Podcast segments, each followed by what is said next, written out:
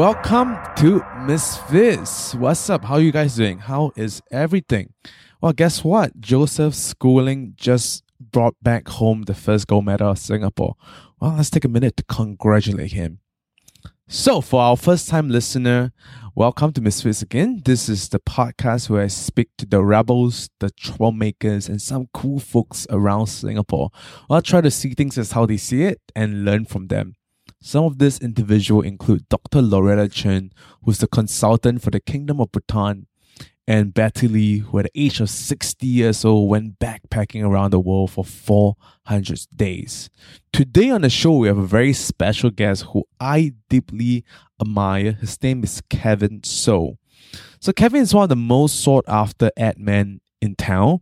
Uh, he entered the advertising industry back in the 80s with no certificate at all and worked his way up to becoming the chief creative officer for Publicis Asia.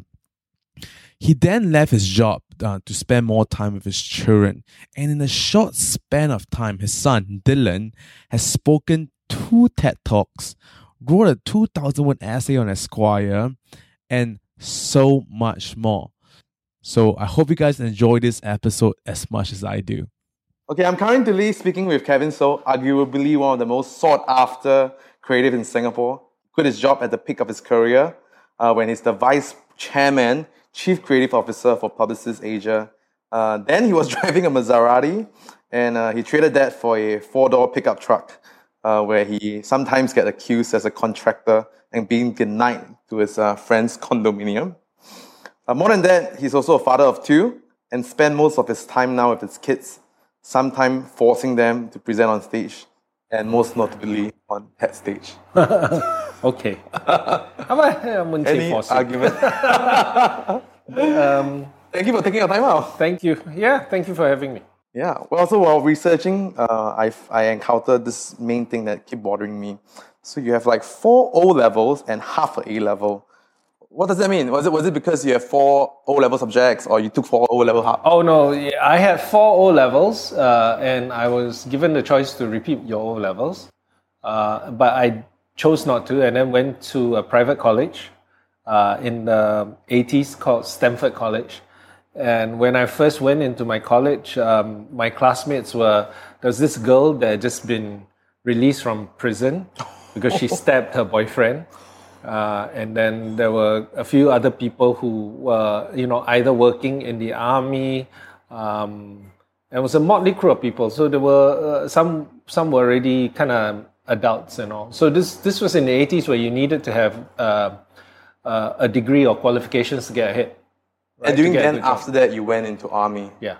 So even though I did my private college there, I still didn't do well. I I, uh, I enjoyed my life and my time there. I learned a lot. Um, um, so I did two years, didn't get my A level. I retook the test. I still didn't get my A levels. So Then that, I was, went to that was, was that the reason why it's called half A level? Yeah, I, I, I had one A level pass in English, I, and I did quite well in uh, my GP, and and uh, a pass in literature, and that's it. The rest, Then okay. Well, to put some meat on the bone side, well, we only one pass one subject, and that's yeah, about it. Yeah, that's about it. Okay, so after the after the army, you came out and then you got your first job. I mean, not the first job, but in advertising of so. Well, uh, the- as a traffic. Yeah, I think the journey from that was after the army. My my dad came out and said, like, look, we're going to mortgage the HDB flat, the four room HDB flat in Bedok, and we're going to send you to uh, Australia, okay, to study and get a degree.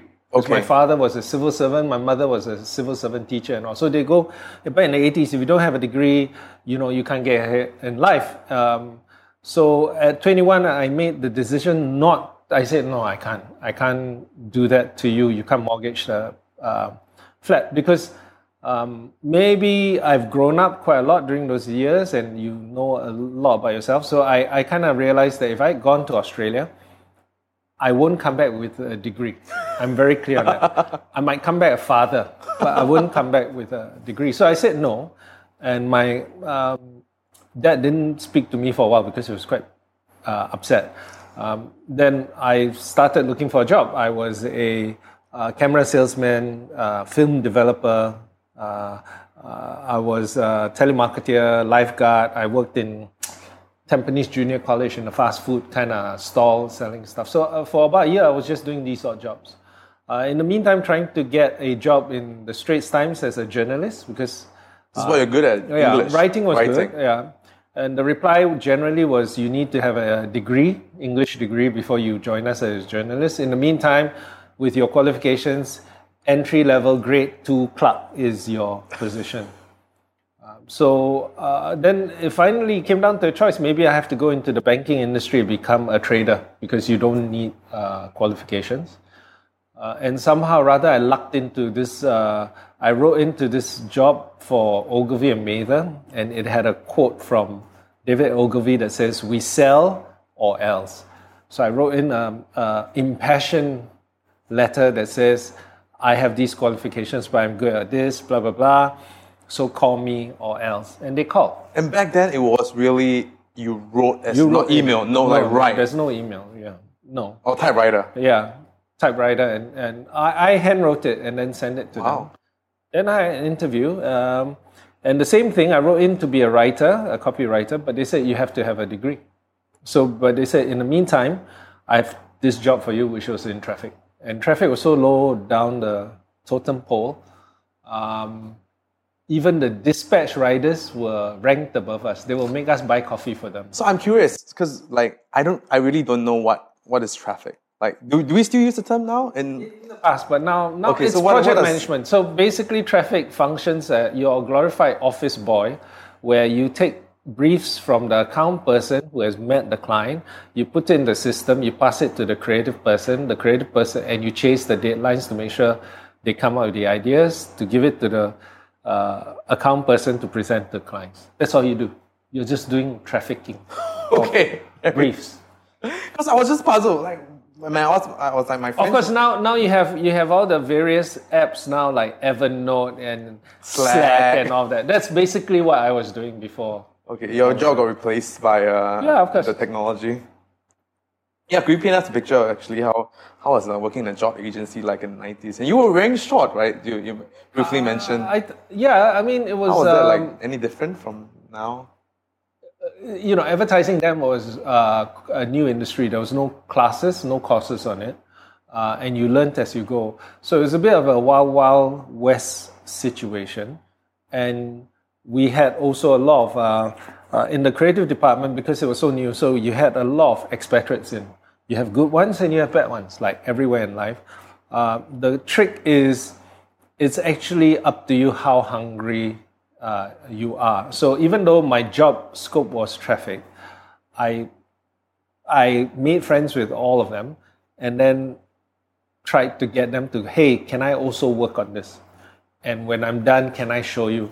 The good ones will go, yeah, sure, I'll spare because you're interested and you're hungry. They will spare you the time. The bad ones will go, no, you shouldn't be doing this. Just stick to your job. Okay, you go ahead and do that, and then after a while, if you're good enough, and somehow I was lucky enough, I got noticed, and then they gave you more and more things to do. Then I started doing more than what my job description was. And you from from a traffic, you quickly rose up in a short about Yeah. three years to a ACD assistant creative director. I assume. No, no, I What is- mean, okay, so I saw LinkedIn and I was ACD. What is what is ACD? So no, in in the I joined as traffic. Yeah. Then I uh, within a year I was offered a position of either being an account person or a creative person. Right. I actually chose to be an account person to understand the business and client relationships. But while I was still an account person, I was still writing ads, which was quite odd. As in, I was doing these. So you're doing both? A lot of yeah. And then finally, I was given a. Uh, so within maybe two or three years of my of that job as a, in traffic, I was then uh, awarded Employee of the Year. Okay, so I was the Employee of the Year, and then they put me on the fast track. They they they say, okay, you the the Swedish creative director, whom to be honest I owe my career to, he plucked me out and said, you should be a writer. So I became a writer, um, and um, and then it took off from there. So then I went, I left Ogilvy, I went to Y&R. Um, so within the second year of my career, so I was winning some awards at Ogilvy. I won more at Y&R. And at Y&R uh, in 1996, I left And I said, and the, the creative director asked me, why am I leaving? I said, oh, I'm going to join this agency, Saatchi's. Then he goes, oh, you, you shouldn't go. You, I'll make you group head. Um, so I would have been 28 years old and a group head, which was quite a senior position for someone with only three, four years in the industry. And a group head, just to put it into terms, is a, the head of the or the creative. Of a group of creatives. okay. Okay. Then the ACD is associate uh, creative director, then creative director. So he was the creative director. So he said, "I'll make you a group, group head." So I asked him quite tongue in cheek, but quite seriously. I asked, "Are you going to move up to a regional position?" Then he said, "No, I'm very happy just running the Singapore office." Then I go, "Then I I can't replace you, what? So I have to leave." Um, so I was a bit ambitious. So I joined this agency, Saatchi's. They had a new creative director, David Droga, who just joined. He's uh, the same age as I, uh, me. And he came in as the regional creative director, and, and I was his first hire. And I remember our first interview, and I go, I like this guy's energy, and I, I like his passion, what he wanted to do. Uh, and he goes, I like you, but um, not sure about you, uh, so we'll put you on uh, probation. And I go like, okay. Uh, so, you know, I'm already established, but okay, you know, I'll take you up on that. So I said, okay, in six months, I took a 20% pay cut. I shook his hand and said, in six months, if it doesn't work out, I leave or you fire me. It doesn't matter, but okay. But in six months, if it does, then you restore uh, the salary. So I wasn't going for money, I was going for opportunity. And uh, in that two years from 96 to 98, I think I won practically every award around Asia and around the world. Uh, so it, it was an investment that paid off. And then you were then associate creative director. Well, um, what kind of what awards were? Uh, the biggest awards then were. What were the award that you're most proud to get, uh, I mean, the, or the, the campaign they're most proud to work I on? think the I, work that you're most oh, proud at during the the, most time. proud. Um, I did a lot of the work for the Singapore Navy in the mid in the nineties, and that, that was uh, very well received uh, both locally as well as uh, abroad. And the Singapore Navy then, unlike the Army or the Air Force, they were quite uh, willing to take risks. So the, the work was very different. It's not you know if you watch a Singapore Army commercial, to be honest, it's always uh, every year it hasn't changed. It'll be this shot of a jungle, and then suddenly people emerge. You know, like you know, I'm camouflage. So every year it's the same thing. But the the Navy work had a bit of uh, wit and and they didn't have to recruit in big numbers, so they wanted to recruit uh, smarter and more interesting people. I remember the we did this MRT poster. Uh, it had a guy that was slide whenever the train slop stops. The the guy was slide, and then when it goes, it slides back because it's inertia, right? And kinetic energy and all of that. So we had to experiment to get the right weight on. And basically, in uh, one poster was him sliding from the photocopier machine to the photocopier machine. Then it, it said, "Is there more to life than than that?" You know, what I mean, the the idea of there's adventure on the high seas awaiting you, or the mundane office life. There was another one where he was sliding between two bosses, one boss pointing at, at the other boss. So all he did throughout the whole MRT thing was sliding. so for them, they did it. I mean, and those were the days where we took the poster, we went on the train, no one was looking, we put it up and then quite tried to figure out how, how heavy should that figure be to slide on and off. And uh, tell me about the mechanics that actually It was on a roller, uh, and you had to put weights behind the guy. So is it like the, the, the curtain? Yeah. So we had to engineer all that. So, but so there was all, all these things were uh, fantastic. Uh, we could do it, and um, we did work for um, uh, um, CDL and, and these property agencies, and um, and we won awards even for property ads, right? But if, in terms of awards, then the, the biggest awards, the two biggest were uh, the British Design Art Directors Club, which was very hard to get into, and just to get in was an achievement. And uh, most years, no one won a gold. Most people just got a silver. And then the other one was the New York One Show. That would be the Oscars of the advertising show. Is it still is now? It, well, there are a lot more, like all things, there are a lot more shows out there than now.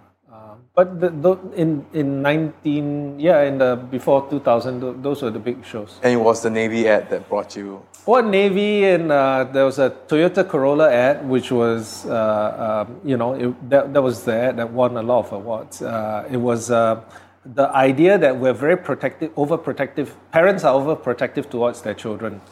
That's all. So you should drive the world's safest family car.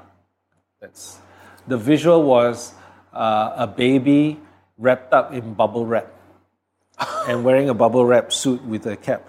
And we actually had this young uh, Singapore Poly um, uh, um, student sew and stick the whole thing on on the baby, and we quickly shot it. Those were the days when, you know, cruelty to babies was still, you know. I don't know how, how you will see the ad now. Uh, it's it's online. You can find it. So so that that Oh, that's that, great. Um, that yeah, that won big around the world as well. Yeah, and then, and so that then you move over to New York City to work at um, Fallon and Fallon. Fallon, yeah. Well, Fallon. Now, now that's the question: is you were the big fish in this small pond. Why did you want to jump over to the big pond and become the smallest fish all over again? I think uh, and th- back then, you also mentioned that your dad had actually some health problem that Yeah. you were having a dilemma to go to New York City. So, uh, if you look at my career, it's always been a series of, of risks, right? Decided not to go to Australia for university, so you decide to do things on your own. Decided to, uh, you got a job in, adverti- uh, in advertising, and then you moved to another agency and moved to another and took a pay cut to get there. So there was a so in 1998 99 I won all the awards. Uh, Droga was then promoted and he went to London, and I was asked, "Do you want to go up to London?" So I was given a choice or uh, a work around Asia. I had to pick of any job around Asia. Uh, I think that was the stage where it kicked in again and go. Actually, why don't we figure out how good you are in the world's biggest market? Let's go to America. So that's the second. That's that's the leap that you take again. So every stage in your career, you keep pushing yourself to be a little bit more uncomfortable uh, and to go into the unknown. What's the worst that can happen? You don't make it in America, you can come back. Um, so uh, the decision was made in 1999. I go, okay, let's go. I told my girlfriend, now wife, then I said, let's go on this adventure. She goes, awesome, let's go. Um, and we did this huge road trip uh, throughout America in 1999, uh, interviewing from LA up to Seattle, down to uh, uh, up to Port, uh, Portland, Oregon. yeah, then down to Washington. Richmond, Virginia, then Boston, New York, and and also I interviewed and got into all these uh, some prestigious agencies and met them. It just happens that people say I'm lucky, but I, I think uh, you you work very hard to to be lucky. Um, so it just happened to be on that day in New York, I managed to get tickets to the one show. And on that night, I won two golds, uh, three silvers, and it was very close to being the best of show. And I had then after that, all the headhunters coming to you and talking to you. Then I, I almost literally then had a, a, a pick of any agency I wanted to go to.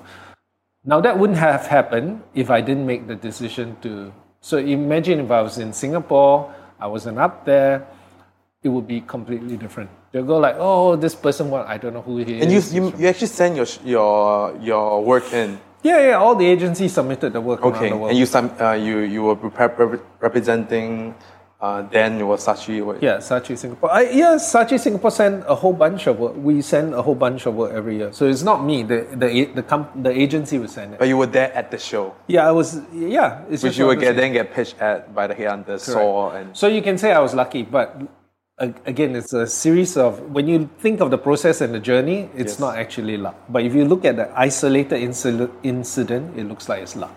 I definitely I agree that it's not luck at all. And you have put in a lot of hard work before even in Singapore, and, and that's the credential you need to, You to have before dues. you can make the next step, Yeah. right?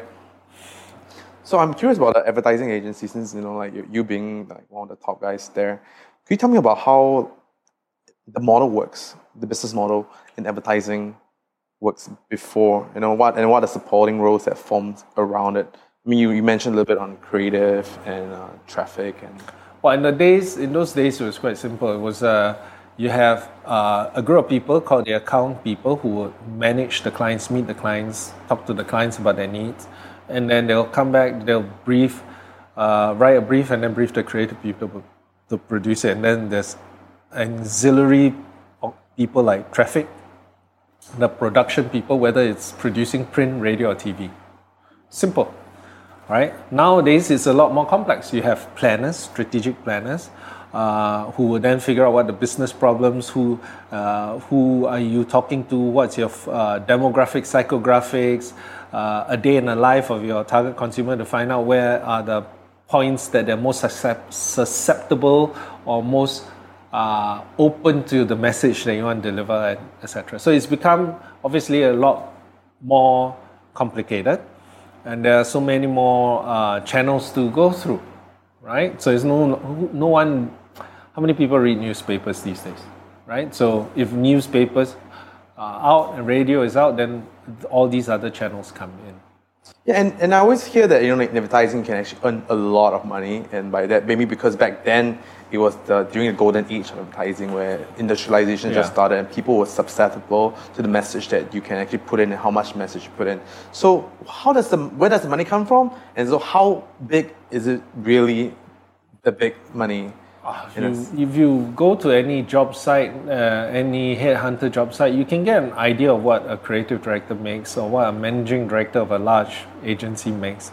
They, they make anywhere from, uh, um, uh, depending on the agency, anything from 20,000 to 50,000 a month.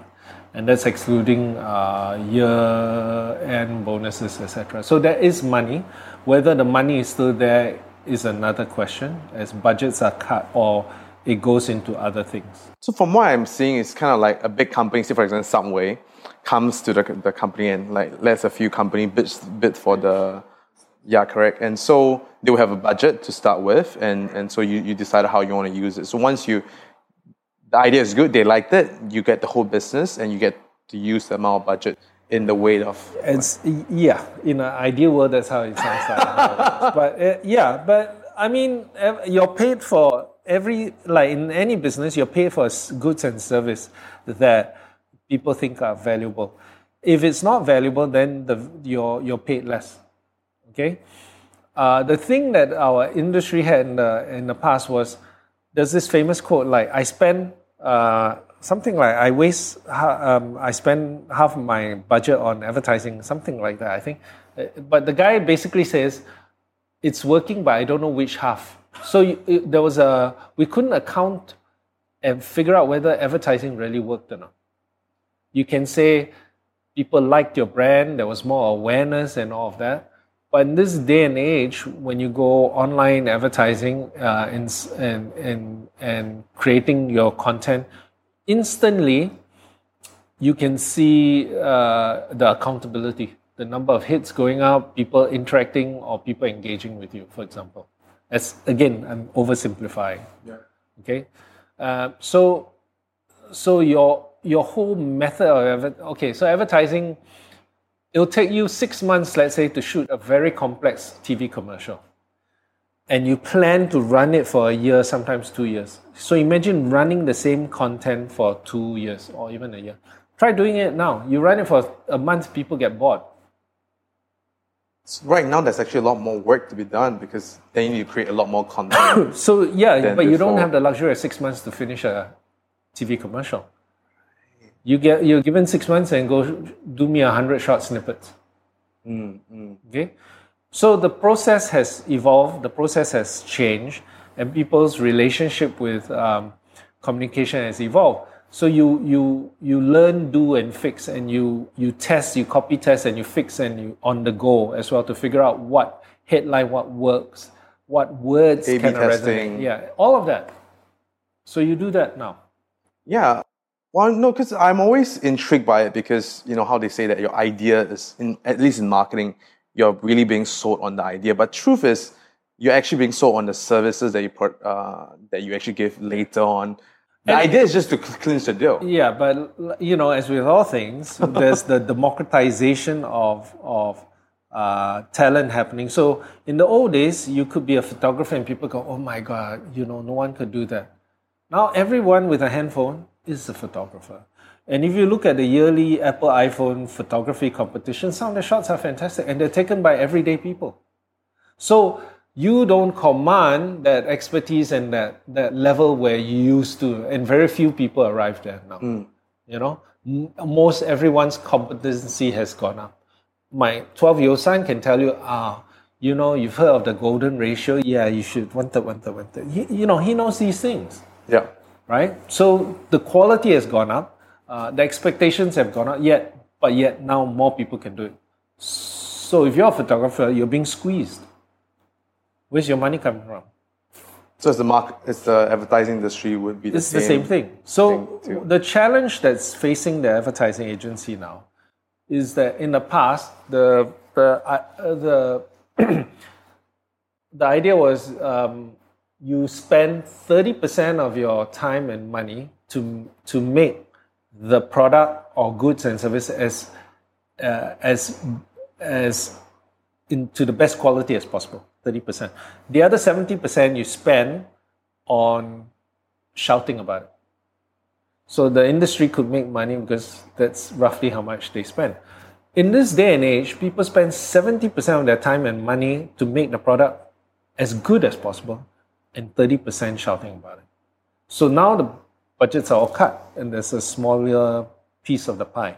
Why? Because if you make a good product, in this age of connectivity, people pass it on and tell each other about it. That's the best form of advertising. There's nothing better than word of mouth.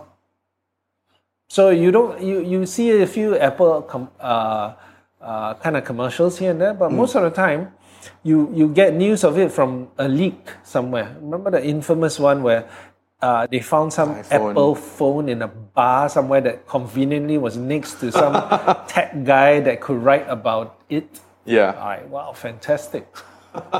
and then that dominated the news. That's very interesting. Do you need an ad after that? No, everyone's aware of it. Everyone's eagerly antici- anticipating it.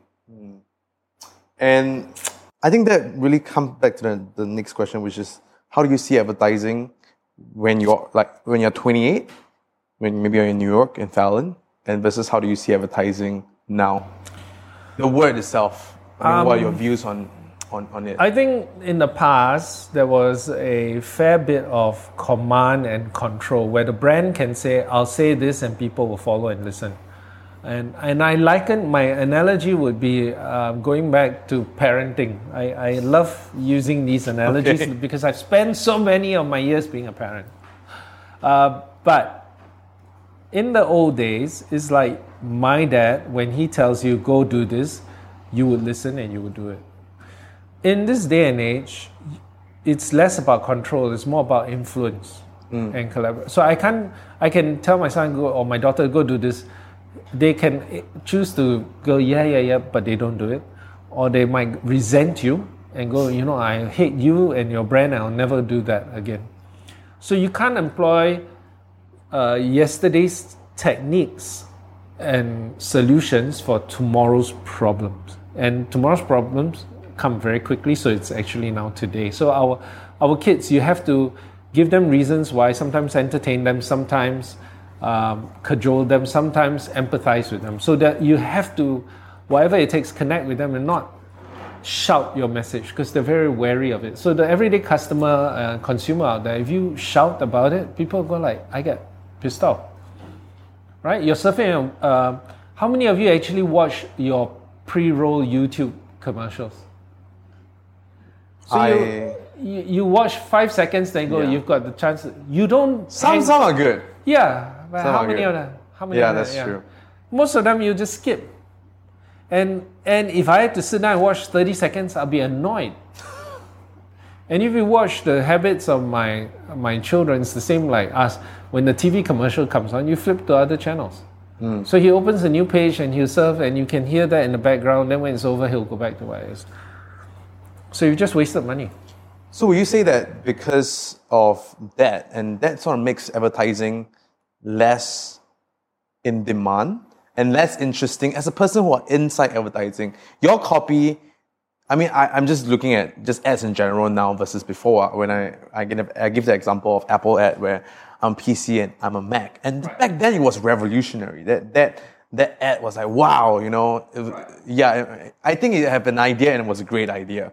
Um, as a person and you being inside the ad agency, it is it, has become less interesting and, and your influence on the brand on your idea has sort of dropped in value. Will you say that that's the reason maybe why you got out? But of course i mean there's a lot of other reason too. No, I, th- I think if you go, this is what I do, and this is the only thing I, I know what to do, then, like all things, you become obsolete. So when the world changes around you, you go, it's less interesting because I'm really good at this. I'm the best photographer in the world, and people have moved on to other things, and that's what you hold on to because that's the only thing you can do. Yeah. I think advertising obviously uh, needs to reinvent itself because uh, um, the world has moved on exponentially, and yet the business hasn't moved on as quickly. Okay, so my the reason why I left was a combination of of of um, uh, reasons, predominantly because I, I I go. Okay, it goes back to my point of view about the world. That at no point in human history uh, is humanity going through this rate of exponential change. Okay, at no point in the world are uh, things changing so quickly exponentially. Eight years ago, Nokia was number one. Have you all used the Nokia phone before? Exactly. I did. Okay, okay.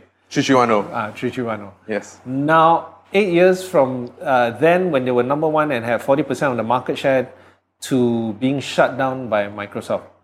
In 2008, Yahoo was valued at uh, $44 billion. Microsoft wanted to buy them. And the, last week, they were sold to Verizon for 4 billion. Uh, Yahoo had a chance to buy Google at $3 billion. And now Google is worth what? $600 billion. Okay, so that's exponential change. So if exponential change happens to companies and businesses, you bet it's going to happen to your life. Okay, you bet that if Apple introduces next year the iPhone 7 is the same shape, people interest will go like, "Ah, you know, come on. People are expecting you to wear that, wrap it around your wrist, and then flip it into a, a tablet size. That's the exponential. That's the exponential expectation, right? So if that's going to happen, then you have to think a lot of things will have to follow suit, whether it's society, whether it's countries, whether it's education systems, and of course, advertising. So you think that you, you think that your job might be obsolete and hence getting out? Of course, it will be obsolete. Yeah. So assume, don't even ask, just assume your job will be obsolete. Then start from there. What are you going to do next? Assume that exponentially medical science improves. Okay? My mother's life expectancy is 85.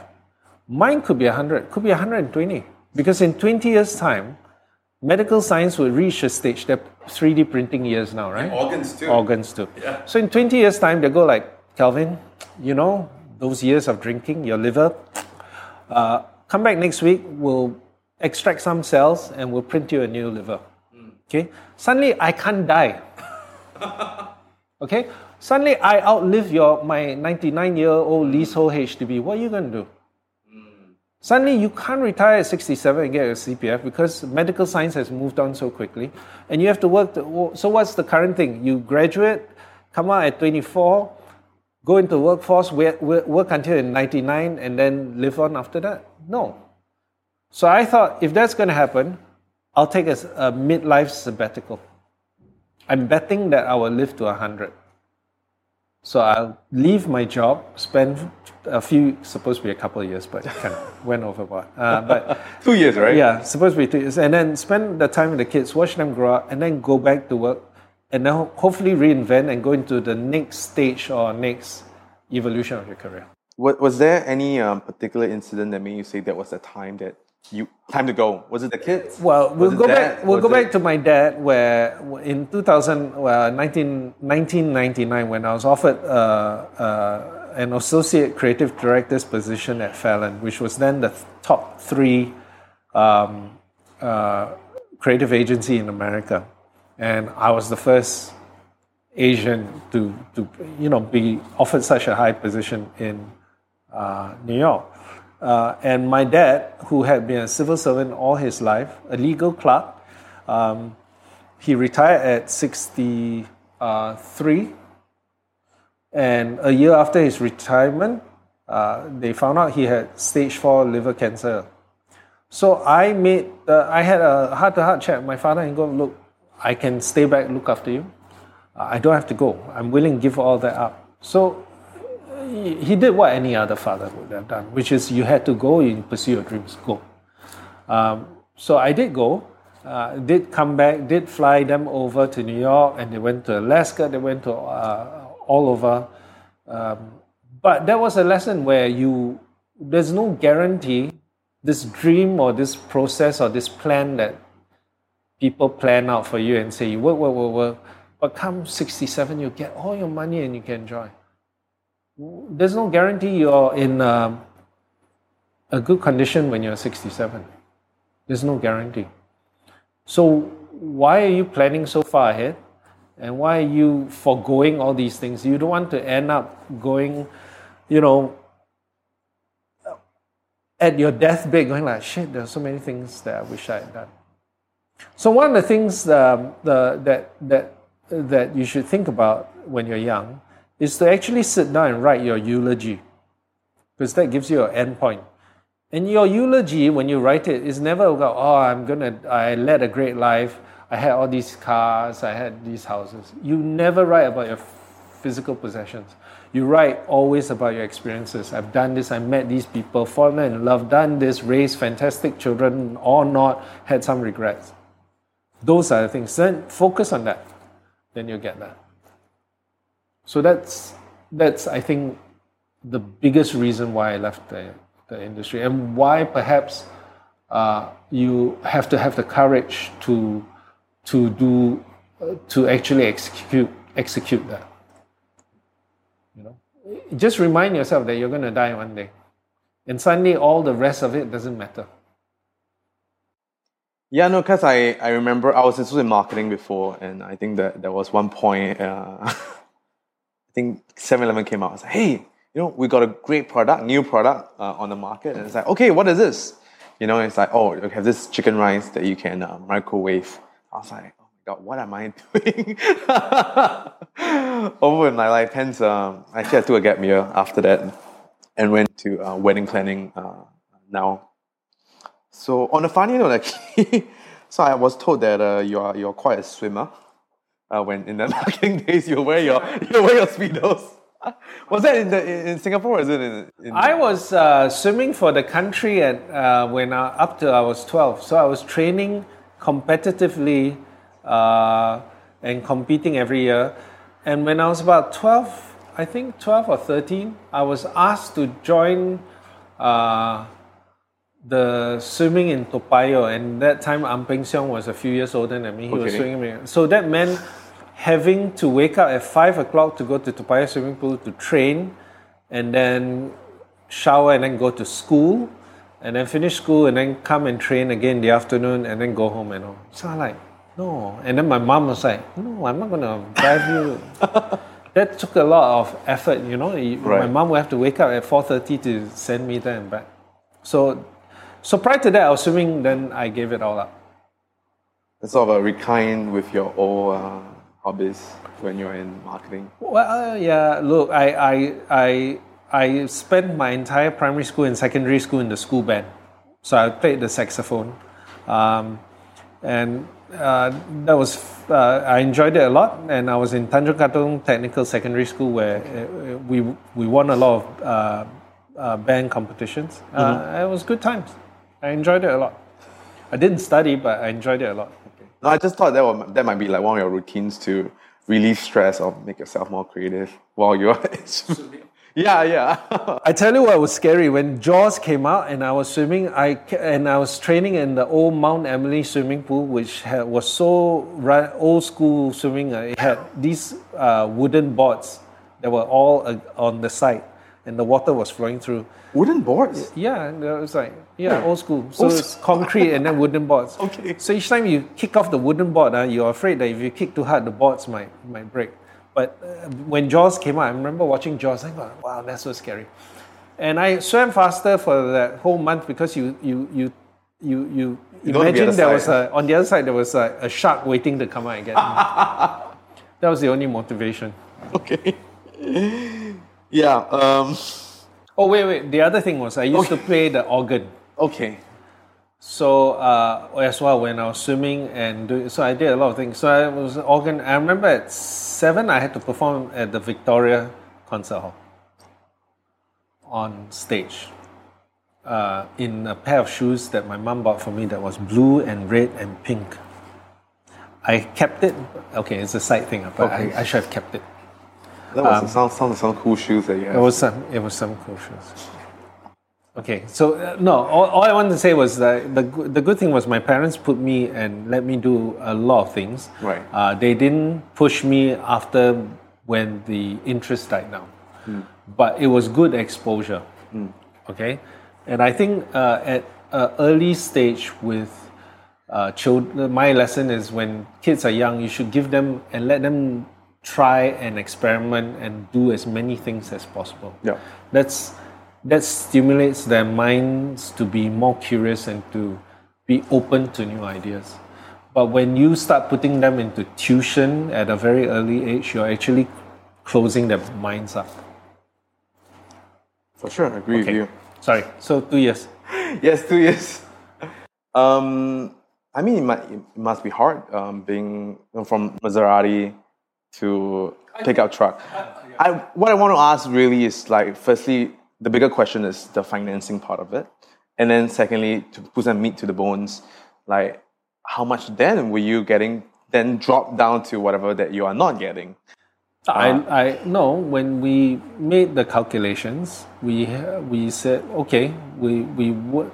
I do a little bit of consulting. There's not a lot of money uh, in it, but um, we said we will survive off our savings uh, until we come to close to running out. Then we'll go back to work. That was the the and we could survive on two years, um, and that was something that we we we thought was important for the kids' lives. Now, and you have two kids, then you need to finance all that. The yeah, so we was planned everything out. So it's not Okay. like There so was money enough for I two was fortunate enough that yes, we've saved and there was money enough for two years. Um, and then also, it's it's good to take a break from it. My my grandfather used to say, if you can drive a car, don't forget to take a bus. How to take a bus. So I think stepping down, moving up. People think if I earn two thousand, that's good. But if I earn four thousand, I can save two thousand. What happens is when you earn four thousand, you spend four thousand. Uh, and in this day and age, the the when you there's no point putting money in your bank because it's not earning interest. They want you to spend. So in fact, when you earn four thousand, they want you to spend six thousand. That's the reality. So you can earn more and more money, but increasingly you go into debt, and you owe more people, and therefore you can't stop work. So I think the reverse happens, which is when you're at a certain level to drop down is very difficult. Okay, um, so there's especially the spending habits. yeah spending habits, and you're thinking about oh you know your opportunity cost and and all, but you again have to focus on uh, a point of view. And my point of view is is an exponential future. Time is the new money. If I don't have that time with the kids now, I can't buy that time back you can be as successful as you want, but at 60 years old, your children are estranged from you because you're not around when they needed you most. And they're completely different human beings from the ones that you envisioned them or that you had hoped for. So uh, rather than that, I go, okay, it's not even a comparison. You just go, okay, you forgo that for this. And how did that two years was up, money was out, and what what happened? What was the new plan that took over? Then you, For- for money. you, you I For you, for you. more consulting, and then you cut down on your spending, and you don't shop as much, and you don't go to work, so you come, you walk around like this. okay, um, and I think um,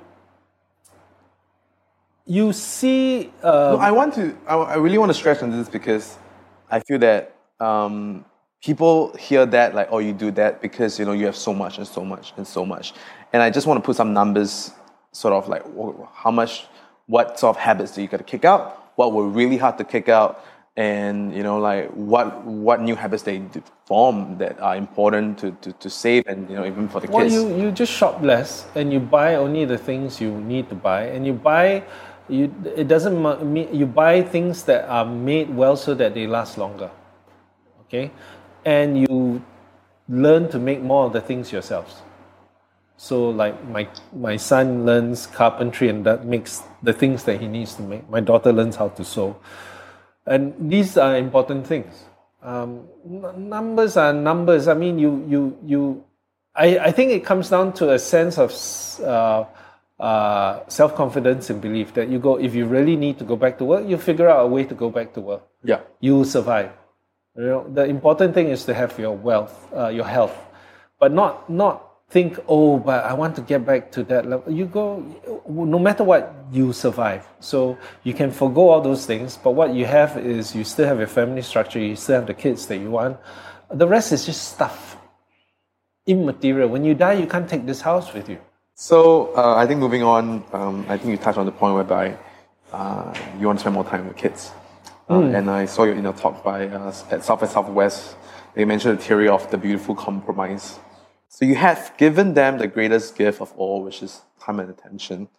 Um, and kids being kids, do you think that they see it as the greatest gift or as being a naggy father hangs out too much with them? No, I think What did this now and before? Because they, I left at a stage when Dylan was eight or nine, nine, and Ava was around five or six. That was the stage where they still wanted you.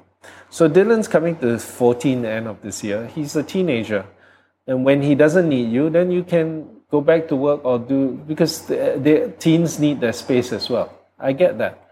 So at the most crucial stage, you're there with them and be there with their development. Um, uh, and that's mm, I don't know whether it's the, it's the greatest gift for them. It's still a long ways to see how they turn out, but it was certainly selfishly very good for me. And I think it has also been really good for uh, my wife as well. So she's not the only one bringing them up, and we both kind of divide the roles to do. But if you see the development in the past five years in our children, then uh, you look at it and go, for all the money in the world, you wouldn't you wouldn't have done it uh, any other way. Um, so if you look at Dylan now, if you think of his resume, because Singaporean parents judge our children, their resume is their grades, right? Yeah. whether got degree, whether got this and all that. I he's an average student, but his resume is he's given the first TEDx talk at 10, second one at 12. He's written and illustrated a book with me. He's about to launch uh, on Indiegogo and he's done the videos. He's figured out a marketing angle and the sell. All these things um, and he's writ- written a 2,000 uh, word article for, for um, Esquire on, on to his future son. All these things are on his resume at 13. How many of us could have said that for ourselves when we were 13? No.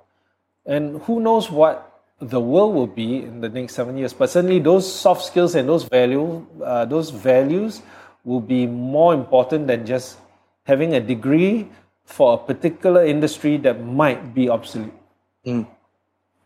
No, I, I, I couldn't agree more. One of the most difficult part I find that my parents need to go through is to find a balance of, you know, giving compliments uh, when he or she is doing well versus having the discipline to carry uh, what you want to do through. So the question is, how do you strike the balance of if there, or if there's any balance at all in this? Yeah, I mean, okay, it comes. It could be like a new idea, a new passion every other day, I right? will roll my eyes. People people debate about oh should I cane my children or should I oh that's wrong and all. Okay, it all is very contextual. It depends on where you come from and it depends on your, your the life or the vision that you want your child to live. yeah. Uh, I'm. It's not. Don't get me wrong. We we we have uh, a discipline and we have caned our kids before uh, on very rare occasions, but on certain things where we go. Here are clearly defined lines that you cannot cross. The rest is a bit murky and gray because life is not black or white. Life is large parts of gray and a little bit of black and white. And there's some clearly defined lines. you're growing up in Singapore, and Singapore has harsh laws and rules. So you ha- they have to know there's certain things that you can push, certain things you can't because the consequences are there. So you spell it out to them, and those things are valuable to you. You pick, you go, don't lie to your father or your mother.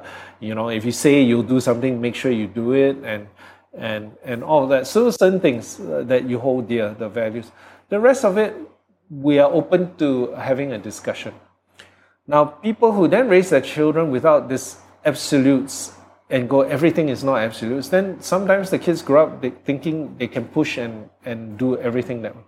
Life that isn't that either. So my vision of life is life is very flexible. You play as you go, but there are certain things that you cannot do. You cannot take another person's life and then think it's okay. Yeah. Okay? And so you need to be very clear on those. And that's how we kind of raise them now. Then the caning and disciplining follows into that point of view. Rather than, let's talk about the caning and the disciplining. Mm, so it's, it's, it's a clearly defined boundaries. Everything inside is a discussion, and this boundary is enforced by um, certain um, punishment that comes. Yeah, because you're very clear on, in your head, uh, what's valuable and how you want them to grow up. Rather than in the old days, the, the my my father raised me was uh, you don't talk until the adult has spoken to you, and you never question your father. You can't go, mm, Dad, you know, can we just sit down and talk about it? No, it will be a slap across the face. And I don't bring up, we don't bring our children that way, where we might tell them to do something. So, and then the kids will go, um, okay, you don't think that's right. What do you think? So you give them the opportunity to tell you what they think. Because if not, how are you going to bring up self-confident kids? And then they will go, I think I want, and it should be done this way. So your role as a parent go, shut up, just do it my way. Okay? And the child will grow up to resent you and not learn anything. Or you go, okay, I'll tell you what, I'll let you try that. If it doesn't work, can you go back to what we talked about? Hmm. But on the rare occasions where he's or she's done this and it works, then you as an adult have to be big enough to go, you know what, I've learned something. You learn something along the way. You're right, let's try this. All along I thought you couldn't. Now, then suddenly the kid goes, you know, it's okay to push. It's hmm. okay to have my own point of view. It's okay to try something. How many of our kids are brought up that way? How many of our kids that you see are walking around now hmm. have that self confidence to do that? I think you, you, you paint quite a clear picture. So I think with just just so people who are listening wanted to implement whatever system that, that you're trying that. They Uh, implement I their own. the, yeah. the most the most important part about that system is actually the boundaries. So I mean, would you be able to share some of the, the boundaries that uh, you set and sort of like the the punishment or reward system that comes that follows behind it? Well, that's the usual. Unless it's really serious, then the cane comes out, and that's when they're young. Like you don't cane a teenager now, Hmm. right? You shame them, you guilt them. No, you Okay. don't. You you you There just go. you you. Wouldn't talk to you anymore. Yeah. Cold War. No, you go. Sometimes words are. If we keep using physical pain as a means to punish, then people only react to the pain, hmm. but not understand the why. Hmm. And you've got to get people to understand the why. Okay. So And you it first? clearly. Of course. then you cane. Yes. And you go, this is the reason why it's done. Mm. Not because I'm in a rage and "Oh, I don't like it at all. And to be honest, for any parent, first time parent, you tend to parent according to how you were parented. Yes. So, you know, I was brought up in that strict kind of by a strict father, and initially there was that. You move towards that. But then what changes is you need to go, hang on, the world's very different because it's developing this way. It's very different from the world I was coming up mm. from and my dad's world. So I can't keep using that same methods. Then you create and invent your own.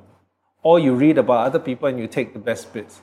But it starts with every parent having that point of view. Mm. The problem I find with a lot of parenting books is parents follow trends. But when you ask them, how do you, what's the world they envision oh. your child to grow up in? How do you want child? They go, I have no idea.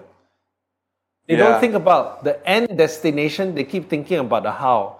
I think today I was just also reading on this thing called attachment parenting, where you're supposed to bring your kid everywhere, And when your kid cries, you just gotta pay attention to it, like right away, immediately. And how can how So- that can be so wrong, right? Do you think life is going to be like that? No. Uh, when your when your kid is forty years old and he's crying and he expects mother to or dad to be there, do you want to be? And no. that's the book that sold like 1.5 million copies. So yeah, people. uh, Oh, so coming back, uh, some boundaries to just give uh, So give some head start to the lying. the- okay. Okay, big no no, and and the value of of uh, so that's tied to living up to your word. If you say you do something, you make sure you do it. Um, And is there the like the three? Okay, one time, two time, and take three. You you go and get heavier the punishment. you you you always go. You sit down and try to explain first, Okay. and and Let's take one. and it's very clear. And then if you go willfully keeps doing it, then you go like, dude, come on, we spelt it out, and you know we've told you no more chances. You shouldn't be doing, and you keep doing it. It's you, you, you it's no one's fault but yours now. You've been given the option, and we tell our children that there are a lot of things you can't control in life. So you can only focus on the things that are within your control. What's within your control? Your own behavior, and things that you, you do or not do. Hmm. So they know those things are very important. Yeah. Being rude and not respectful is also very. I don't expect them to be subservient. I expect them to be cocky, to be witty, to be sarcastic, and all of that, and to to be mouthy. But I don't expect them to be rude. How will you draw that line? When they're rude, then they, they sh- shout at you and go, yeah, you know, or no, I don't want it. Then go, like, you know, that doesn't solve the this situation. Hmm. You, you teach them from young. I say, when you shut off like that, I shut off as well. Okay. Okay? The best thing I found is you, as a parent, go mimic the behavior. Yeah, yeah, then you go. Then when they talk to you reasonably, ah, ah, then you behave like them. then they get so pissed off. You go, I go, oh, so now you know how I feel. You know. That's great. so you do it back to them. Okay. All right. Uh, move on. Uh, you have adopted the, the, the stance actually to teach uh, Dylan some really uh, high level presentation skill, all the way to TED actually. Um, was that something that you saw that he have a potential for because he was then playing guitar? Or was it something that you think is important for the next generation? Hence, maybe on that note, you will also be imparting that same set of skills to Eva as well. Yeah. So I think you you have to look at uh, you look at you have to look at children as individuals. Okay, our current education system looks at everyone and makes them all the same. You must pass this exam, pass this. So you all move it. There's no specialization individualism, so to speak, right? Um, the system doesn't go, oh my god, you're so good at uh, cello, but the rest of it sucks. Never mind, you know. They make, they actually tell you you should cut down on your cello time and go and learn more math and Mandarin to be like everyone. So in the end, you just become average, Yep. Right? Because we're all different. Yeah. So with Dylan, I, I think from young he had always shown. Uh, uh, uh, he's like got, he's like a wise old person. So even when he was five, he started asking these existential questions like, "Why am I here? What is life? What um, if I'm not religious and and let's say I die? Will, do I wake up in heaven? You know, um, am I the son you thought you would have?" what kind of children will I have? So all these questions were very forward projecting. Uh, Yeah. From a very young age, he asked that. So he was very self-aware. Yeah. Okay. So you you And you were having a tough, tough time. I wouldn't be able to answer those questions. no, I enjoyed it. You you this you can't. It's okay to go. I don't know all the answers, Okay. and that's a key point in parenting because we try to tell you I know everything. Actually, you don't. So it's okay to go. We don't know everything. Let's discover some of the things along the way. You you read some philosophy books and then share with him, and and then you explain this is one school of thought. This is another school of thought. So when I, uh, he was about six or seven, I uh, in my previous job I had to go on stage and give talks. I used to bring him up. So when he'll come out on stage and he'll sit with me, and I'll do the talk, and but I'll tell everyone, "This is my son. I'm introducing him. He's not going to say anything, but he's just going to sit here." Okay. So it's just to get him to sit here, to look out into a few hundred people, and then get used to it. Yeah. And then when he was Baby steps, right? Yeah, so eight, important. eight years old, I said, okay, I'm doing this talk. Maybe I, I'll weave you in, I'll blah, blah, blah, and I'll do this. What would you say? You know, so he'll bring some of his things into it. Hmm. So his first TEDx was at 10 when I was asked to give a talk about the future of urban farming. Yeah. And I go, I'm not about the future. We should ask someone for whom the future means something. So I went back and said, Hey, Dylan, got this talk you want to do? it?" So you he said, it "What, huh? garden?" He said, gardening. So the good thing was, he goes, You know, it's the first time I'm doing Okay, I'll, I'll do it. I'll try. You ha- we, we write the script together. Okay. So we wrote the presentation, and, and he was amazing. He presented, no problem. All right, 10 minutes, 12 minutes, 12 minutes on Yeah, stage. it's Right? No problem. And then the second TEDx came about where he had to go, this was tougher. This was the biggest TEDx in Singapore, and he had to go through three rounds of audition. TEDx Singapore. Yeah. So there was three rounds of audition, and I actually went along. He said, "Why don't you also present on this?" And I presented. Was on it his idea that he wants to present the second to, Yeah, to be on I, I said, look, there's this TEDx on this. Would you want to do it? Uh, and since we had published the book, shall we talk about the book? Uh, so he goes, okay. Uh, then, then he says, why don't you present something else? So, also, so we went for the audition. He, he presented, I went for audition. Then, then we sat down. Then you got graded by everyone. Yeah, yeah, yeah. And all. Then Dylan can grade me. Say, I think you suck. That one wasn't so good. so I got thank you. So and he got chosen. I didn't. ah, Okay. So I go, okay, you're right. Uh, you know, I sucked. And uh, he had to go for audition, blah, blah, blah. We, we auditioned and fine tuned the presentation. And he, so now he knew it. he's been uh, giving talks. He's given talks for the, he's now a paid speaker. speaker. So P&G Whoa. now uh, um, got him to talk at the regional global, no, the global marketing conference, uh, SAP. He opened for the National Library Reading Month with uh, the ministers, and, you know. So all these things he's been doing, Very and now he's quite professional. He goes, "I'll tell him here's this engagement. They've asked you to do this. Uh, we've got how much time, and there might be Q and A, and all." So he's quite, in, he's quite okay about it now. Wow. So you just he sort of just fill in, fill in the blank. You know what? Yeah, so he, he's yeah he's he knows what to do. So, but he'll go like, okay, And the I'm- money is being saved in your bank account. Like this is I'm- your future no, I'm money. spending it, and Okay. of course it pays Oh, for my sabbatical. um, then he's like, um, he goes like, okay, I'm a bit. Um we can't keep doing this. We have to do new things. So we're doing the the new uh, Kickstarter kind of crowdfunding Indiegogo Mm. project. So that's something new to keep moving on. Actually, um, I kind of want to talk more about the, the book that you, you wrote, uh, which actually ties into TED. So you talked about TED a little bit, um, which is based on the book called The, the Big Red Dot uh, that you write and Dylan illustrated. So I have so many questions there. I mean, because the book covers such a range of philosophies and concepts from feminism, existentialism, fear of trying, the how to have unwavering positivity, and even a little bit of story of the David and Goliath, how to you know feeding the mold and bullying. Yeah, what what what, what was the the story behind the story? So the book was actually written for my kids. And you go again. You start with the point of view, exponential future. So, you, what what are the values needed for the 21st century? If things are changing so quickly, exponentially, then obviously adaptability is very important. Uh, that's Darwinian theory of, of evolution that the most adaptable species, not the strongest, the most adaptable will survive. So adaptability is the most important value now. Uh, creativity, uh, resilience, self-confidence, uh, critical thinking, uh, and and you know the courage to ask why and why not. So these were the values I wanted the kids to have. So how do you get those across? So I thought here was this idea of the big red dot, uh, this journey of a little red dot who then eventually through her journey becomes a big red dot. Uh, I tried to tell them this story in a way that these values already live in you.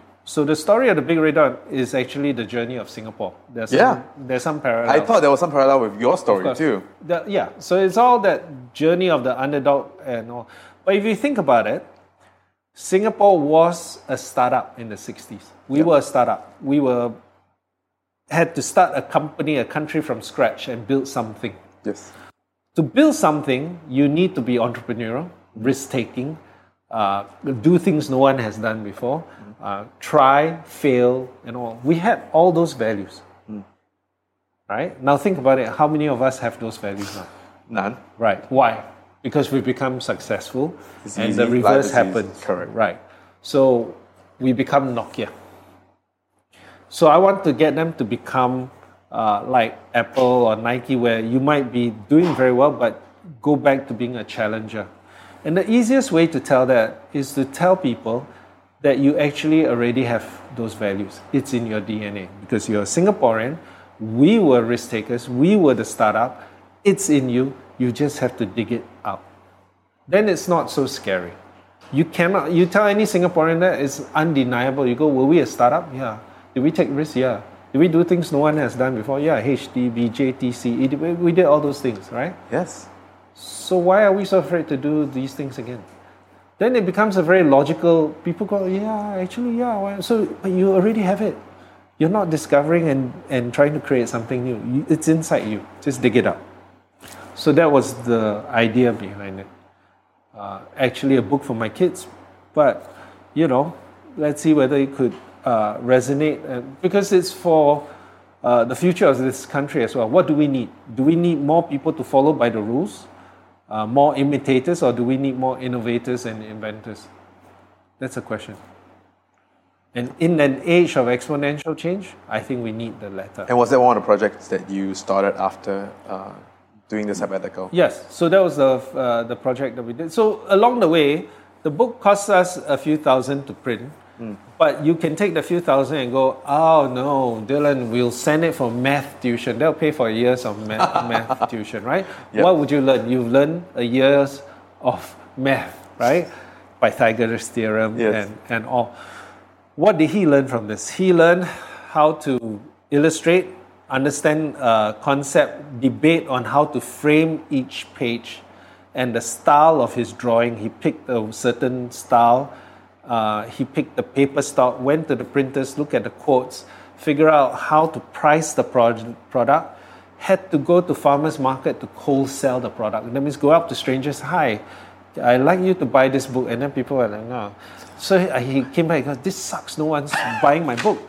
so I go, maybe you should think about it They're here at a farmer's market, your kid selling them a book. What would they want to hear? How would you approach it? Maybe telling them, I just want a book. I wrote a book. That's not interesting, right? Uh, I'm selling a book. That's not interesting, right? He goes, yeah. So he thought about it. Then he goes, uh, hi, you know, uh, I'm Dylan, so I'm 12 years old. You know, I just wrote this book. Would you like me to read you this storybook? You know, and he targeted these people who come with little kids. So if you're a parent, you go like, wow, what a precocious kid. Okay, I'll listen. Then they listen. Then he goes in and go, oh, I'm selling the book over here. So he learns that uh, there are many ways to skin a cat, and then while he was initially believe it or not he was quite shy but he overcame all of that to be able to how, how many adults have that skill No. so how many what, what are the things you've learned in this? How many kids? process? Zero. so how many how, what is the process that you've learned from this as opposed to taking the money and going for math tuition Agree, agree, agree. I actually want to talk a little bit about the engineering and uh, training that you guys learned behind the TED Talk. Maybe just a quick, like, two minutes thing. You know, how how how to polish up. You know, what are some quick advice for people who are, who are on the TED stage? Because I bet you have studied it a lot, and you know, come on. Uh, well, okay, based on my experience, Yeah. just be yourself uh, Uh-huh. and let your uh, your personality come across. Okay, um, be you know everyone say oh no hand movements, hand movements, or stand in the spot, and people tell you imagine you're a tree. And your feet are rooted and you're as one with the stage and all that. Or can you imagine everyone, if you're nervous, imagine everyone naked? The problem with all these things is, for example, you imagine everyone naked and you're looking out there, and then you, you go, oh my God, you shouldn't be naked. You certainly shouldn't be naked. You, oh, it's, it, at the end, end of it is you're there to tell a story that is meaningful to you, that you hope can influence someone and change or uh, cause a change or to turn on a switch in someone's head. So your message needs to go in with a, a point of view and a purpose. But if you're there presenting a PowerPoint, going from slide to slide, memorizing it, then there's no purpose. Apart from there, you're presenting it. You're not contributing and giving a point of view. You're not changing my life in any way.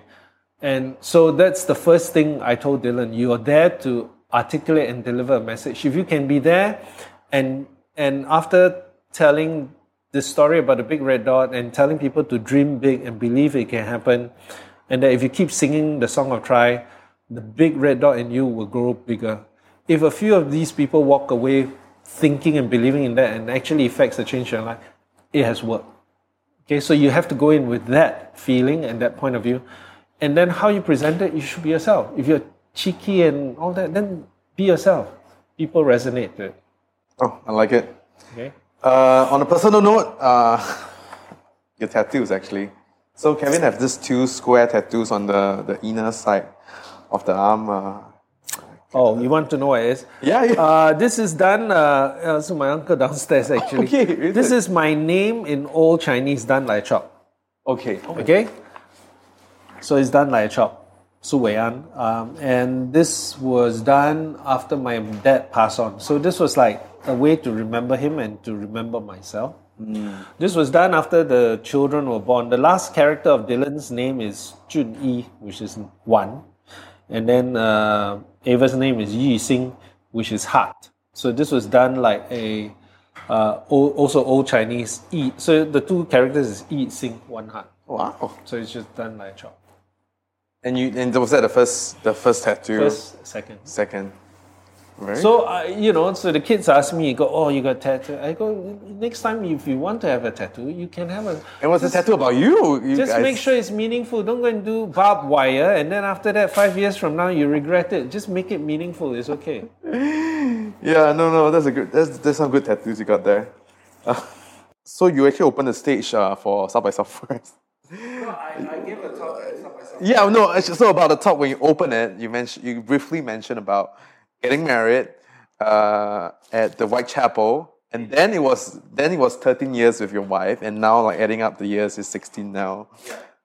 Um, yeah. So what, what? Who is this mysterious uh, woman in your life, and You work, story? you work so hard in the advertising industry that um, you tend to marry your co-workers. So she was my art director in in uh, Young and Rubicam actually, wait, that was the first, the second. second agency. Yeah. Oh. So yeah, so we we kind of had a torrid office affair like most advertising agencies have, and and you know it kind of worked out, and um, and, and we've been happily married for 16 years, and and marriage is like a career; it's hard work. No, you know, I, I, I make no bones about it. We tell our children it's not this bullshit Cinderella, Sleeping Beauty, uh, handsome prince coming to sweep you off your feet. I, that shit doesn't happen. Um, it's a lot of hard work. At the end of it, I told them our job as parents is to help you find yourselves and understand who you are first. When you find yourself, then go and find someone to complement you please, for heaven's sakes, don't go and find someone else to fill a hole in you because you don't know who you are, because that's the biggest mistake you could do. So that's the advice we give our kids. find yourself, know who you are. Was it advice for yourself too? I think that's that's the thing we we uh, I wish someone had told me when we Yeah. were young and gave me that kind of advice. And you know, we came from a time where um, you got together and you were determined to make things work. So, you know, in the course of relationship, we've had uh, quarrels, we've we've had cold shoulders. You know, the usual. Uh, but I think uh, the point the, the point is we both shared the same point about life uh, and how it would go and it is the beautiful compromise that's what i talked about it is life in itself is the beautiful compromise when you're born you die that is a compromise that you you have to accept already How do you happen to end up at the White Chapel? Oh, because we were doing that road trip throughout America. that was- that was then, Yeah, was so we go. Let's go off to oh. Vegas, and then we had 1998 um, Memphis, Tennessee Elvis of the Year singing for us on our. our No way. Yeah. So you you create all these That's things. awesome. You see, I'm talking about it 16 years from now, and we'll probably be talking about it. I'll be before I die. That'll be one of those things that will go past you in your in your 10 seconds of you know whatever. You're not thinking about the Maserati that you used to drive. Um, so one of the more important questions, actually, this coming from me. So there are so many interesting projects and so many interesting people that you meet and probably are constantly pitching you interesting project. What are the guiding principle of the True North for you right now? Um, I think you. So if you know yourself, then you. One of the things I I try to get the kids to understand that it's okay to make a profit if you have a purpose. So don't don't go into a business to make money just because you can make lots of money, but at the cost of whether it's the environment or or the fabric of human society, etc., etc. So have a purpose and then profit from it. So I kind of look at things that way. Will it help us all? Is it good for us? And one of the things, well, that's one of the reasons why we call this place One Kind House. We, we want um, ideas that are kind for uh, humanity and, and maybe a bit more selfless rather than being a bit more selfish. So I judge ideas that way.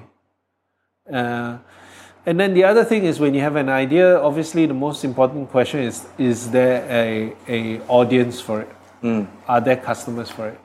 If you don't, so when you talk to people, a lot of people have ideas and all, but they don't know who's going to buy into the Or product use or- or use it and all. Then you go until you understand that you don't really have a business. Gotcha. Those are two really good points. Okay, so we're going to jump off to some uh, quick questions um, before we end off. Uh, are there anyone or any decision you own your success to? Anyone, I think I owe everyone my success. I, I think anyone who you were to pick one, Cross and pass. wow, don't worry. so many ex-girlfriends to credit this success. I heard, I heard, quite the No I Casanova. didn't. No lah. I was a virgin when we got married. Um, uh, you can put that on camera. Some, someone's actually laughing. Um, I, I would say uh, the grounding came from my grandparents here. So I grew up in a house where we had six uncles, six aunties, and it was a very big family. We didn't have a lot of food, but there was a lot of love and there was a lot of affection, and there was a lot of sacrifice. Um, I remember my grandmother, who in the late 70s or so, she had cancer of the colon. And she was Colon. actually given like a year or two to live. And she walked around with a, a, a bag, right? The, I can't remember what it's called, but the bag's outside. And but she lived for 10 over years. Um, and she was very strong. She, despite all that, she was still carrying on her life as normal, being the mother of, of so many children. She'll wake up, she'll make the coffee in the morning at six. She'll wash the clothes. Those days there was no washing machine, so she'll wash her the clothes by hand. Her hand, when you held her hand, was full of calluses and bunions and hard wearing skin. Uh, and then my grandfather was in a job where he worked very hard. He did anything the bosses wanted him to do. He would wear a shoe until the, there was a huge hole and he'll put a tape over it and he'll wear it. So he was very frugal Frugal. uh, because he had a family to feed. And we didn't have a lot to eat, but we made the best of it. I think the experience, the grounding experience, was that um, it money was it's important, but it's not the most important thing. Uh, at the end of it, the this community and the people around you are, are the ones that matter the most. So you work towards that. Advices, uh, you're 48, so advice for your maybe 20, 22 years old self, and maybe uh, 30, at 32. So 22 and 32, and place us where you're at. I, I, you know, I, if I look back, you go. It now makes sense the journey and to arrive here. Now, after this, I don't know where I'm going to end. Yeah. Okay. We all don't, right? We all think we do, but we don't. But now, when you look back, it's what Steve Jobs said. All you can do is collect as many dots as you can. And when you look back, you can see how it connects. But you can never see how it connects going forward. Mm. So I wish when I was 22, I collected more dots. Okay, I wish, um, despite all all the journey and all, I wish um, I had believed in myself more uh, and trusted yourself more. That things will work out. You know, um, and I think that the advice will be consistent when I'm 30. 32. Yeah, it doesn't matter. So at any stage, now I'm telling myself, don't worry, it'll work out because you've had experience. It's never let you down before. Something will turn out and something will happen and something will be good for you. Yes. Uh, any books or documentary to recommend? Um, my thing is, I, I used to read everything and anything. So my, when I was growing up, my parents, my mom, spent a lot of money to buy me the Encyclopedia Britannica. Oh, which was very expensive and all that, and was like uh, the year I was born. So I read the Encyclopedia Britannica. That was the, the my Google, right?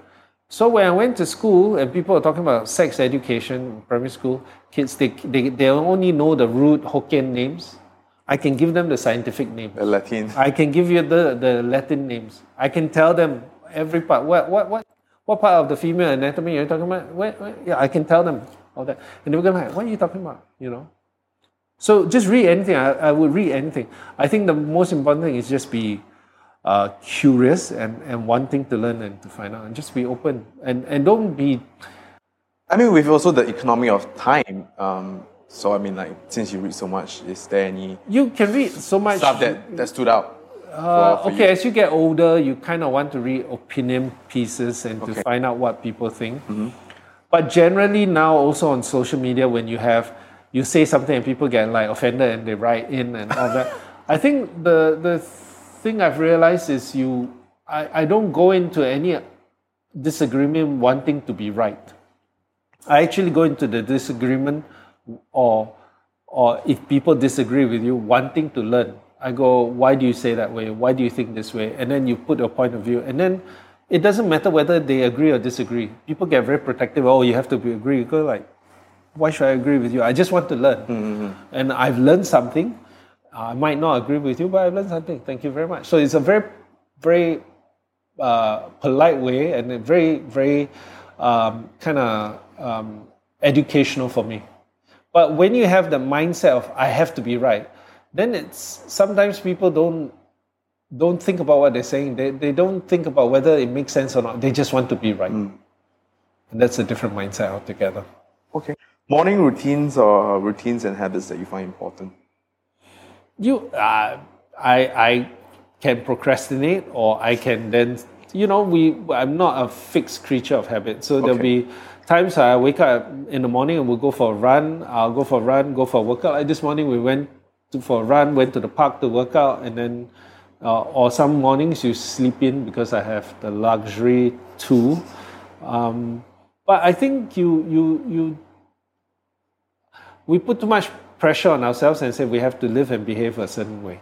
So I think if you take the pressure off and the guilt off and go, look, sometimes you really have to get up early and go and exercise and get off your butt. Fine, go do it. And it's the hardest thing to do to wake up and push yourself off. But you think you can't not you it's good to do that so that you you remind yourself what it means to push some things through. And then on the other hand, it's okay to don't feel guilty, have another slice of chocolate cake and sleep a little bit later. Yeah, it's not going to kill you. So don't we don't beat ourselves up so much. I don't beat myself up so much. Uh, if you were to be given a bus poster to design, uh, what's it going to say? To design what? Yeah, anything. Whatever you want, your heart desire. You want a contest, you got this poster, it's a free space for you to, to put anything on it. Uh, then you you uh, you you try to make the bus poster uh, of some use. Do you put a solar panel? You put a rainwater harvesting unit, and you could be growing stuff.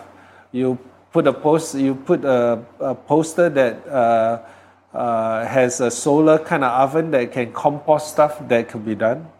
Uh, you can put a poster that has a solar panel and then charges people's handphones. That could Yeah, be that could all work. right? What are some of the mo- most common misconception about you or your work? I don't know. I've never stepped out myself to look at myself. Um, some people say maybe I'm too westernized. Some people say I'm too local. So it depends on my mood. If I speak too much Hokkien, then to the peop- those people they go, "Oh, this guy's not too too Singaporean, too local." Or sometimes when you speak too well and, and on subjects that are a bit more esoteric, then they go, uh, oh, he's too West. I think, okay, Okay. people think I'm anti establishment. Uh, and in Singapore, anti establishment means anti government. Uh, actually, it's just, I, I see it as like you, you, you can support a football team like Liverpool or Chelsea or Manchester United. But just because you support that team doesn't mean you can't criticize that team. So it's very silly for people to go, as long as you, because they want to win an argument, so you criticize you're wrong. Actually, no, you're just applying some critical thought and, and uh, thinking to the whole process. Yep. Okay, so I guess uh, to almost end off, what are some of the projects you're currently working on, and what can people look forward to? So the biggest project we have now is this house, One Kind House. Um, so Dylan has his projects, doing the book and doing the uh, um, the GIY stick, and Ava has her project. She's uh, an avid ice skater, so she skates competitively, and she's driven. She will wake up at four o'clock and she will wake us up, and we'll have to take her to Jurong uh, skate rink to skate. So she will do that. Uh, in the meantime, she's sewing this, so I'm wearing her creation. Oh. So she, she learns how to cut uh, the pattern and then sew it with an interlocker and uh, uh, the commercial sewing machine. Wow. And she's sewing this and we're selling it here. So they all have their projects and to do. Yep. And they understand that they can make a little bit of money out from it. So they learn that when I make things with my hands, there's some reward. There's also a financial reward. You know, Th- those things are important. Um, uh, my mom has a new lease on life now. She goes to the park, does the tai chi, and she does the garden. She now does cooking sesh- lessons where uh, you pay to learn old recipes, and, and she will cook. And some of her friends will come, and the elderly have shown a lot of support. They want to showcase uh, their recipes. So there's dignity in growing old. We all will grow old one day, and you, you just think about it. Do you want to grow old working in a McDonald's or a hawker center clearing plates? No. So we have to design a better future for the elderly, and there are ways to do it. So this house is sort of a social experiment to figure out. Um, uh, so my mom has that. Um, the the growing of the vegetables means that we're all kind of connected to nature, so that you understand the cycle of life. Um, and the problem that we're facing in the world is we're so disconnected with nature that we think what our actions have no consequences at all. Um, and the last thing is this house could be an incubator for incubator for young artists, chefs, um, maybe even new ideas and startups. So Yeah. there's a coffee guy coming, and we'll have coffee throughout the whole day. And maybe you can come here and, and use this as a co-working space. This space we use as a tuition coding place, and kids can learn. So, uh, where can people find you and follow you on the interwebs? Um, I think you can find me uh, on. Um, it's funny. I think you can find me through my son. So if you Google Dylan Soh, you can find me. That would be my answer. and to follow and to follow. And, and uh, to go back to your question about children, I don't, I don't take Ava and make her do the TEDx talk because she doesn't like public speaking. So I don't force her. I go, you don't like it, that's fine. We brought her out on stage before with her brother, so we're together.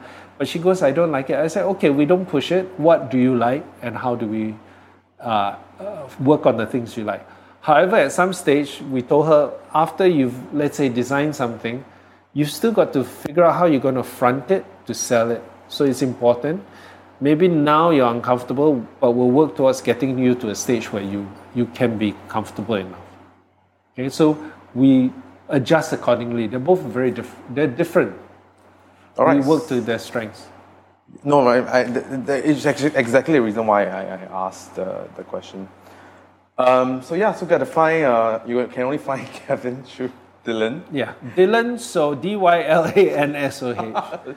And then look for C A L V I N S O H. I'm on Facebook. Okay, so Okay, it'll be but you don't want people to etch. No, I you Please, please add him. no. if you try to add me with no profile picture, or you have a very busty picture of yourself, I'm not gonna add you. Okay, there you go. There you go. This is it. All right, people, it's over. Well, thank you so much for staying throughout the show. Like as always, all show notes, links, books can be found on the website brianvictor.com. And if you guys have any comment on how I can improve the show or better questions to ask, please comment in the blog post or send me an email. And also, if you have any misfits that you would like to hear more or learn more, feel free to recommend them me, recommend them to me. Uh, and yes, thank you so much again, and I will see you soon.